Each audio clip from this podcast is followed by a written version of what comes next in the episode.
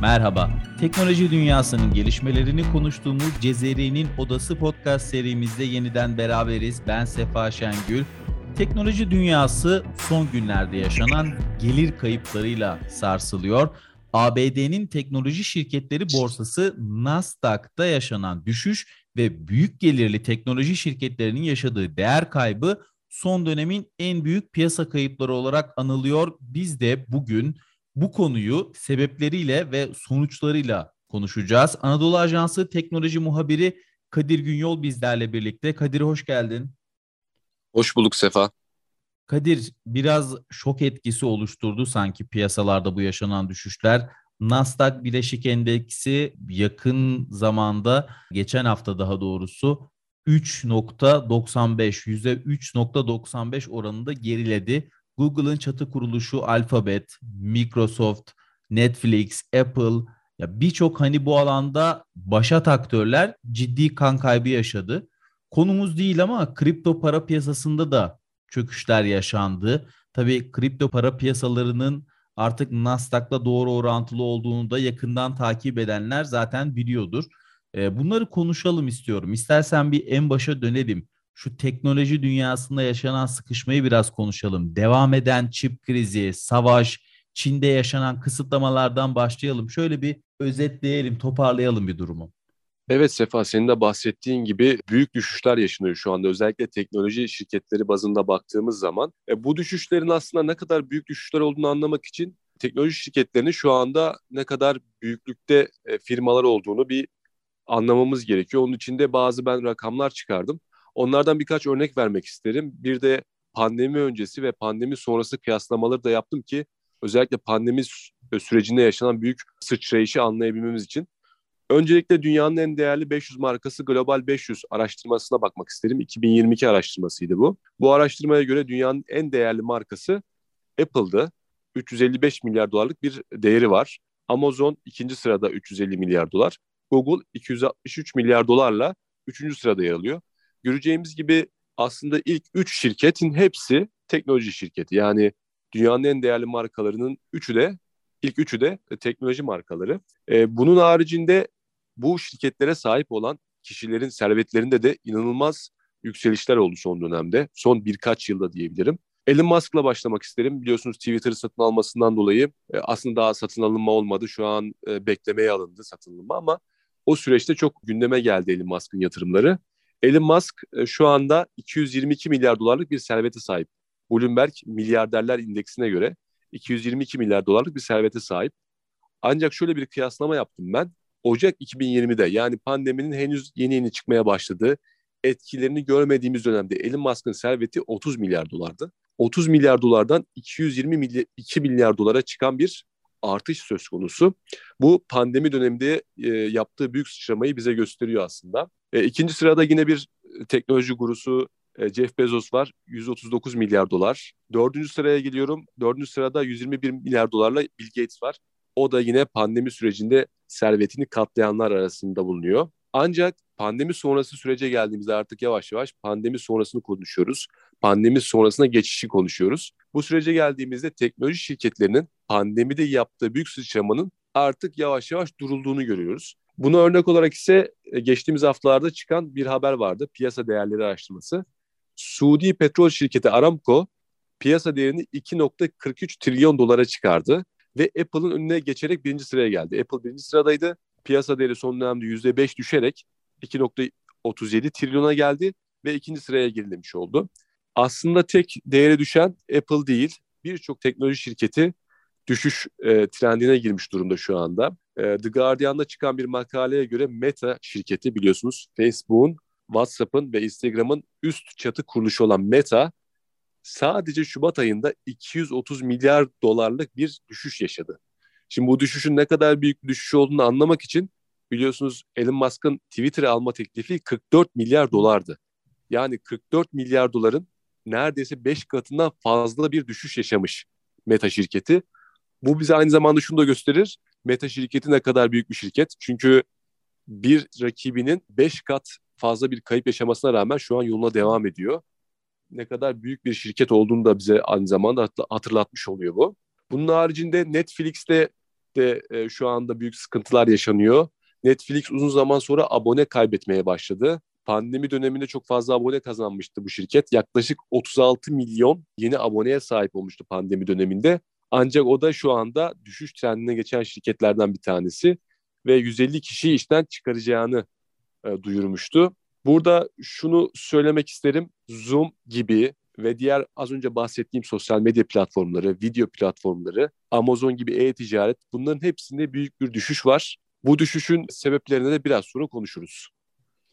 Evet şimdi zaten hani post pandemik dönemde bu pandemi döneminde büyüyen teknoloji şirketlerinde belirli bir gerileme bekleniyordu. Çünkü pandemi döneminde özellikle insanlar teknolojiyle evlerinde, internette daha fazla zaman geçiriyorlardı. Belki Netflix gibi platformların abone kayıpları buradan da kaynaklanıyor olabilir. Ama e, şimdi bambaşka bir konuya geleceğim. Özellikle teknoloji şirketleriyle alakalı bu çip krizine vurgu yapacağım. E, sen de az önce rakamlardan biraz bahsettin. Bildiğimiz üzere dünyanın en değerli şirketleri arasında son iki yıldır teknoloji şirketleri başı çekiyordu. Şimdi ama Fed'in faiz arttırma kararı sonrası zaten sene başından beri yaklaşık 540 milyar dolar değer kaybeden Apple bu düşüşten sonra en değerli şirket ünvanını senin de az önce hatırlattığın gibi Suudi Arabistanlı petrol ve gaz üreticisi Saudi Aramco'ya iade etti. Öte yandan şimdi Facebook e, hatta şöyle diyeyim Meta yine e, üst kuruluşu olduğu için daha daha doğrusu çünkü artık Google alfabet ayrımını da yapıyoruz. Yatırımcılarını çok memnun edemediği gibi gözüküyor. Tabii biz burada işin finansal kısmına değiliz ve söylediklerimizin hiçbiri de yatırım tavsiyesi değil. Bunu da altını çizmiş olalım. Biz sadece burada işin arka planındaki teknolojik kısmını konuşuyoruz aslında. Küresel etkilerini tartışıyoruz. Ee, bu arada ben sözü aslında az önce de söylediğim gibi biraz çip krizine getireceğim. Kadir biz bunu seninle kaçıncı defa konuşuyoruz hatırlamıyorum. Çip krizi deyince artık 2020'nin başından beri kendini gösteren bir krizden bahsediyoruz. Sürekli de bunu ele aldık. İkili konuşmalarımızda da bundan bahsediyoruz. Yani Vizyon Tele'de diyor ya bitmeyen film yapmışlar diye. Ben de bitmeyen çip krizi yapmışlar diye ifade edeyim. İşin şakası bir yana yani bu mevcut kriz, küresel kriz öncelikle üretimde yoğun olarak e, çip kullanılan sektörleri sert bir şekilde vurdu. Bunu ortaya koymak lazım. Şimdi elektronik araçlardan otomobil, savunma sanayi gibi bazı sektörlerde çip tedarikinde bazı problemler yaşanıyor. Siparişlerin farklı pazara kaymasına sebep oluyor. E, bu da teknoloji dünyasında kendi içinde biraz çapraz bir rekabete yol açıyor. Yani şöyle özetlemek gerekirse yani bir otomotiv fabrikası üretimi ara verdiğinde başka bir mobil telefon üreticisi hali hazırda otomobil firmasını e, bu otomotiv firmasının beklettiği çiplere talip oluyor. O çipler bu mobil telefon şirketine gittiğinde de otomobil fabrikası yeniden üretime başlamak için yine büyük bir parti çipi bekliyor. Gibi gibi bunun gibi e, örnekler var. Böyle girift sorunlar artık önümüze çıkmaya başladı. E, bunları konuşur olduk. Sen bize bu çip krizinin sebeplerini de bir anlatsan nasıl başladı bu çip krizi? Öyle bir hatırlayalım burayı. Evet Sefa çok güzel özetledin durumu.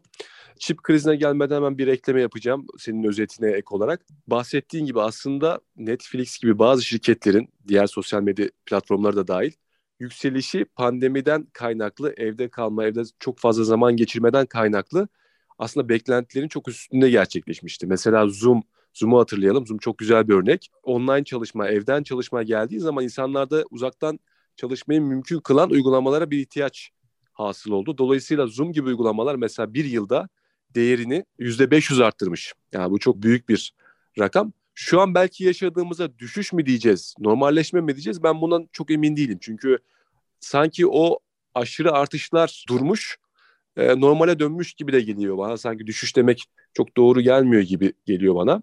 Onun haricinde çipe geçecek olursak tekrar, tabii çok defa konuştuk çip krizini. Aslında artık yavaş yavaş bitmesini de bekliyorduk. Ancak yaşanan son gelişmeler bitmeyeceğini, daha süreceğini gösteriyor. Tabii bu sürmesi demek aslında her şeyin şu anda temeli olan yani teknolojik cihazların hemen hemen hepsinin artık ayrılmaz bir parçası olan çiplerin çiplerdeki bu sorun devam ettiği sürece aslında teknoloji şirketlerinin de başı beladan çok kolay kurtulmayacak gibi duruyor. Çünkü sen de bahsettin artık sadece telefon, bilgisayar, oyun konsolu değil arabalar örneğin. Akıllı evlerdeki birçok cihaz örneğin. Hepsi çip olmadan çalışmıyor. Çip olmadan üretilemiyor. Dolayısıyla çipte yaşanan kriz devam ettiği sürece bu sorunlarla biz karşılaşmaya devam edeceğiz. Çip krizi nasıl başlamıştı? Çip krizi aslında çip üretiminin büyük bir kısmı Tayvan ve Çin'de gerçekleşiyor. Tabii bu ülkelerde yaşanan sıkıntı bütün dünyayı çok yakından ilgilendiriyor. Tayvan'da yaklaşık iki yıl önce yaşanan bir kıtlık vardı. Bu kıtlık çip üretiminde sorunlar ortaya çıkarmıştı. Fabrikalar çalışmamıştı. Aynı zamanda onun öncesinde Çin ve ABD arasında yaşanan bir teknoloji savaşı vardı. Bu da çip krizine sebep olan etkenlerden bir tanesiydi. Bunun üstüne de pandemiyi yaşadık. Pandemide yaşanan arz talep dengesindeki büyük sıkıntıları gördük. Dolayısıyla böyle bir krizle karşı karşıya kalmış olduk. Belki pandeminin ilk yıllarında bu krizi çok yakinen hissetmedik. Çünkü şirketler e, ellerinde fazla fazla çipler vardı. O ürünlerinde o çipleri yani bu çip krizi yaşanmaya başladığında eski çiplerini kullanarak yola devam ettiler. Ancak şu anda yani belki son bir yıldır bunu derin bir şekilde yaşıyoruz. Bunu teknoloji cihazlarının fiyat artışlarından çok rahatlıkla görebiliyoruz. Ya da bazı ürünlerin durması yani üretiminin durmasından da bunu çok gö- görebiliyoruz. Bazı otomobil markaları ürünlerini çıkarması gereken ürünlerini yüzde otuz, yüzde kırk kapasiteyle çıkartabiliyorlar. Tabii bu da fiyatlarda büyük bir artışa sebep oluyor. Ben burada e, son, bir söze girmek tabii. istiyorum. Şimdi son cümleni cevap için yine beklet de e, teknoloji firmalarının kaybından başladık ya. Şimdi başlığımız buydu. Çip konusu özelinden buraya değinmek istiyorum biraz. Ben burada şimdi Türkiye gibi hem jeopolitik anlamda avantajlı hem de potansiyeli yüksek bir ülke olarak bizim nasıl fırsatlarımız var? Bir de bunu da konuşalım. Yani aslında kriz dönemleri fırsat dönemleridir ya. Neler yapabiliriz? Bunu bir konuşalım istiyorum. Tabii Türkiye son dönemde çok büyük teknolojik yatırımlar yaptı. Bunların bazıları hayata geçti. Bazıları geçmeyi bekliyor. Çok yakın bir zamanda hayata geçecek olan yatırımlar var. Örneğin e, tabii savunma alanında İHA ve SİHA yapımı birçok alanda dünyanın da kabul ettiği çok gelişmiş İHA ve SİHA'ları var Türkiye'nin. Bunu senden daha önce de konuşmuştuk. Bazı teknolojiler bir ekosistem oluşturmak anlamında çok önemli. Yani bir arabaya yaptığınızda örneğin Türkiye'nin TOG arabası bu aracın sahip olduğu birçok parça var. Bu parçaları da ülkede yapmaya başladığınızda çok büyük bir ekosistem ortaya çıkıyor. O geliştirdiğiniz araba için geliştirdiğiniz bir e, parça telefon için, laptop için veya oyun konsolu için birçok teknolojik cihaza da aynı zamanda yardımcı oluyor. Türkiye çok öncesinde, çip krizinden öncesinde Çakıl isimli bir biliyorsunuz çip geliştirme aşamasında şu anda. Şimdi bu çip tabii geliştiğinde Türkiye'nin özellikle bu yaşanan krizden etkilenmemesi açısından çok büyük bir önem arz ediyor. Bunun haricinde Türkiye daha öncesinden Türkiye ve Malezya arasında da bir çip üreticilerini destekleme anlamında da adımlar atılmıştı. Dolayısıyla çip anlamında bu, atılan bu adımlar belki bugün şu anda bitmediği için bizi etkilemiyor ama ileriye dönük yani teknolojik cihazların, sürücüsüz araçların daha çok artacağı, akıllı evlerin daha çok artacağı bir çağ geliyor. Dolayısıyla bu çağa gelmeden önce eğer Türkiye çip projelerini başarılı bir şekilde bitirebilirse çok büyük bir avantajı eline geçirmiş olacak. Özellikle bugün yaşanan sorunu gördüğümüz için söylüyorum bunu. Çünkü Avrupa ve Amerika şu anda çip üretiminde geri kalmış görünüyorlar. Daha çok az önce bahsettik. Çin ve Tayvan bu konuda çok ön plana çıkıyor. Dolayısıyla eğer Türkiye e, bu projelerini bitirirse önümüzdeki dönemde çip talebi daha fazla artacak. Sürücüsüz araçlar geldiğinde özellikle çok büyük bir artış yaşanacak. Bu taleple ee, ilgili şu var. Ee, endüstri bilgi SEMI var. Ona göre şöyle bir raporlarında şöyle demişler. Yeni fabrikaların ve ek üretim hatlarının inşası için 2021-2023 döneminde 446 milyar dolarlık bir yatırım yapılması hedefleniyormuş bu çip e, üretimi için. E, biz buradan şöyle bir pay alabiliriz bana göre. Avrupa'da yaklaşık 56 milyar dolarlık ek üretim kapasitesi oluşturuluyormuş. Biz de e, daha doğrusu bu küresel yatırımların sadece %13'üne tekabül ettiği söyleniyor. Ve bu, ve bu Avrupa Birliği'nin hedeflediği seviyenin altında. Yani biz burada ne yapabiliriz? Nasıl bir pay alabiliriz? Biz burada Avrupa'nın çip tedarikçisi olabiliriz mesela. Çünkü evet. çipler baktığımız zaman ham petrol, rafine petrol ve arabaların ardından dünyada en çok ticareti yapılan dördüncü ürün. Yani böyle büyük bir pazara giriş yapmak Türkiye için gerçekten çok büyük bir avantaj olur diye düşünüyorum. Üretilen çakıl projesi var. Sen de söyledin. Büyük önem taşıyor gerçekten. Tabii bu devlet nezdinde yapılan çalışmalar ama bunların daha da artması lazım. Tabii bu alanda yapılacak bir de özel sektör yatırımları önemli. Önümüzdeki dönemde ben Türkiye'de bu alanda özellikle çok ciddi çalışmalar yapılacak diye düşünüyorum. Az önce rakamlardan bahsettik. Sadece ihracat için Avrupa'nın ihtiyacına yönelik bile çalışma yapılsa burada büyük bir pazar oluşabileceğini rakamlardan biz de görebiliyoruz.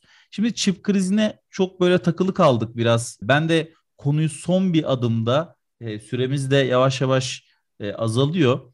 Rusya-Ukrayna savaşı bağlamında bir şeyler söylemek istiyorum. Savaşın da etkileri var bu teknoloji dünyasındaki krize, küresel krize daha doğrusu etkileri var da teknoloji odaklı şöyle savaşın etkileri hem göç olarak hem de mali olarak hissediyoruz. Avrupa ülkeleri de, e, çevre ülkelerde yine bizde. E, Rusya ticari anlamda büyük ihracatları olan bir ülke. Öte yandan baktığımız zaman e, işte Avrupa'nın gaz ve petrol tedarikçilerinden de birisi. Bu anlamda burada yaşanan sıkıntılar Avrupa ve ABD'den Rusya'ya uygulanan yaptırımlar da piyasayı etkiliyor. Orada da büyük pazarları var aslında teknoloji şirketlerinin ve bu şirketlere de siyasi baskılar var bu pazarlardan çıkmaları adına. Hatta şöyle bir açıklama var. E, ABD merkezli düşünce kuruluşu e, da bir uzmanın şöyle bir açıklaması var. Diyor ki bu şirketler uluslararası jeopolitik dengelerin tam ortasında yer alıyordu bugüne kadar taraf seçmek zorunda kalmadıkları için dünyanın iletişim tekelini ellerinde tutmaktan yararlandılar. Fakat gelinen noktada uluslararası bir krizin ortasında kazanamayacakları bir durumun içinde sıkışıp kaldılar diyor. Sen nasıl yorumluyorsun bunu? Şöyle e, özellikle bu savaşın e, teknolojiye bakan kısmında sen az önce bahsettin. Bu Rusya ve Ukrayna'dan çip üretiminde kullanılan iki tane ham madde var. Tabii bu savaşın başlamasıyla birlikte bu konuda da yaşanan sıkıntılar yine çip krizini etkiledi ve düzelme tarihini uzattı. Dolayısıyla e, savaşlar özellikle bu coğrafyada yaşanan savaşlar ve Rusya ve Ukrayna gibi aslında coğrafi olarak çok büyük, enerji yatakları anlamında çok büyük ülkelerin bu savaşa dahil olması, çatışması aslında yine teknoloji anlamında çip krizinin çözülmesi sürecini bence çok uzattı. Daha da uzatacak gibi görünüyor. Ben bu şekilde yorumlayabilirim bu olayı. Evet e, aslında şu anda küresel kriz işte post pandemik dönem var. Rusya-Ukrayna savaşı var. Bir yandan Çin'de tabii ki karantina hala devam ediyor. Karantina hali devam ediyor. Orada da yine üretimde çok sıkıntılar var. Çünkü Çin neredeyse dünyanın üretim hattı diyebiliriz. Çok ağırlıklı olarak teknoloji alanında yarı iletken diye tabir ettiğimiz bazı ara malzemeler var bu malzemelerin de çoğu Çin'de üretilip oradan dünyaya yayılıyor. İşte bunun gibi birçok sebep teknoloji dünyasında işte fiyatları da arttırıyor. Emtia fiyatlarını zaten arttırmıştı küresel bazda. E, bugün yani dünyanın her yerinde bu sıkıntılar yaşanıyor ama bunun ciddi olarak, direkt olarak yansımalarını da artık görmeye başladık. Kadir eklemek istediğin bir şeyler var mı notların arasında? E, yavaş yavaş programı kapatacağım. Senden son cümlelerini alayım. Teşekkür ederim. Bence gayet güzel bir program oldu. Ben de teşekkür ediyorum. Ağzına sağlık. Yavaş yavaş bu haftaki programımızı bitiriyoruz. Teknoloji şirketlerinin son dönemde yaşadığı gelir kayıplarından bahsettik. Nedenlerini konuştuk. Tabii kara bir tablo, kötü bir tablo çizmeye çalışmıyoruz. E, sadece burada e, son dönemde yaşananları biraz ortaya koymaya çalıştık. E, teknoloji dünyası da kendini toparlayacaktır. Dünya da genel anlamda gerçekten ağır bir dönemin üstüne kendini yavaş yavaş toplamaya başlayacak. Post pandemik dönem diyoruz buna. Pandeminin etkilerinden sıyrılmaya çalıştığımız dönem hem üretimde hem de arz talep dengesinde kısa bir süre içerisinde dünyada dengeler yerine oturacaktır. E, Cezeri'nin Odası podcast bölümümüzün sonuna geldik. Anadolu Ajansı teknoloji muhabiri arkadaşım Kadir Günyol e, bizlerle birlikteydi bugün. Kendisine verdiği bilgiler ve kıymetli yorumları için teşekkür ediyorum. Podcast yayınlarımızı Twitter'da AA Sesli hesabında paylaşıyoruz. Yine bizi dinlediğiniz Spotify ve Apple Podcast gibi sesli yayın uygulamalarından yayınlarımıza abone olmayı unutmayın lütfen. Cezeri'nin Odası'ndan bu bölümlük bu kadar. Hoşçakalın.